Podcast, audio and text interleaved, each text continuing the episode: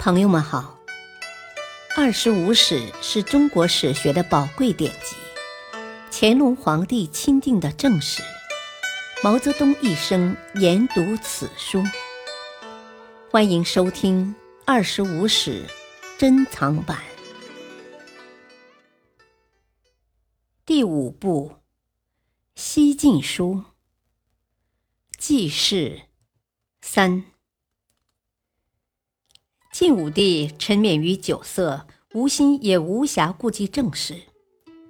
杨皇后的父亲杨俊及他的两个弟弟杨尧、杨济得以用事，渐渐世卿内外，时人谓之三杨。山涛屡次提出规劝，晋武帝却知而不能改。恰在此时，晋朝廷围绕着皇位继承人问题又发生了冲突。当初司马师没有儿子，便以司马昭的次子司马攸过继为子。司马师死后，司马昭继兄执政，虽然立长子司马炎为太子，却总认为这个天下是司马师让给他的，他还得将它交还给过继给司马师的司马攸，因此对司马攸特别宠爱。直至临死时，还拉着司马攸的手，再三嘱咐司马炎，希望兄弟友爱。司马炎成为晋武帝以后，封司马攸为齐王，立儿子司马衷为皇太子。可是这个司马衷却是个白痴，朝廷大臣都知道太子不堪继承皇位，晋武帝的其他儿子又都年幼，所以大多希望齐王攸能够继承皇位。然而皇太子妃贾南风是贾充的女儿，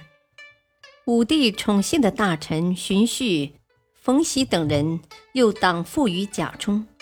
他们担心司马攸继位对自己不利，竭力反对废立太子，并且在武帝面前进谗言，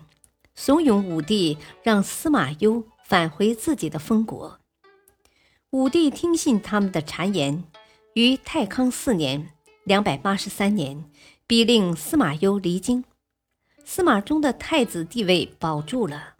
但在实行人治的时代，皇帝个人的素质和能力直接关系到国家的治乱兴衰。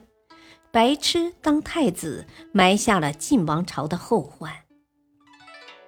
位居权要的杨俊本来就嫌忌皇族，尤忌汝南王司马亮，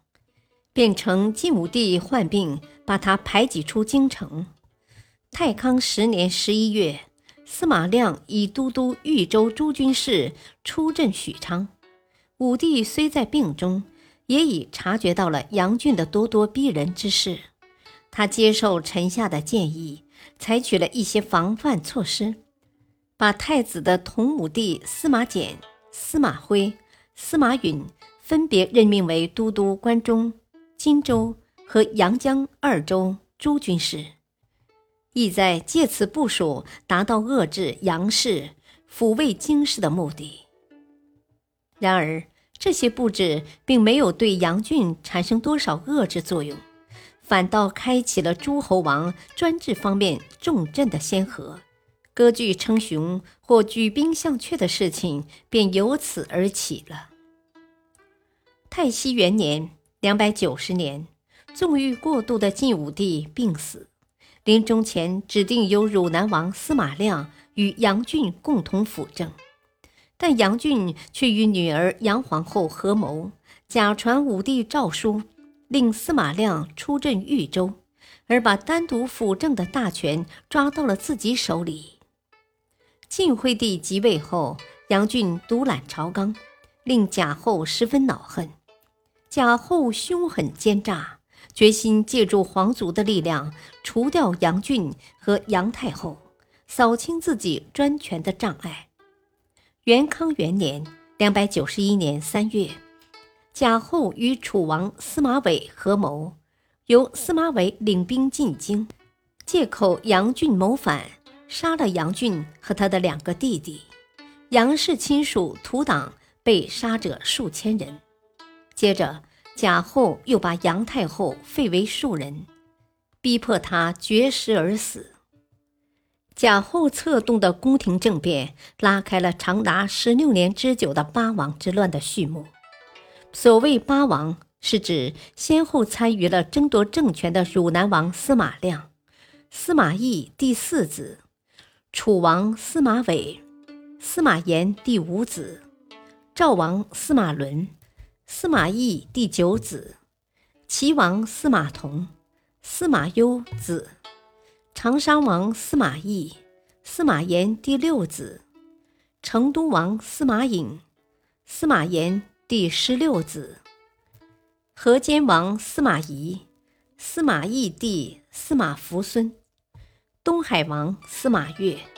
司马懿弟司马奎孙。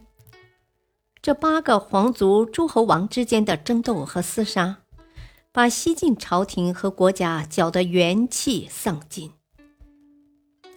感谢收听，下期播讲四，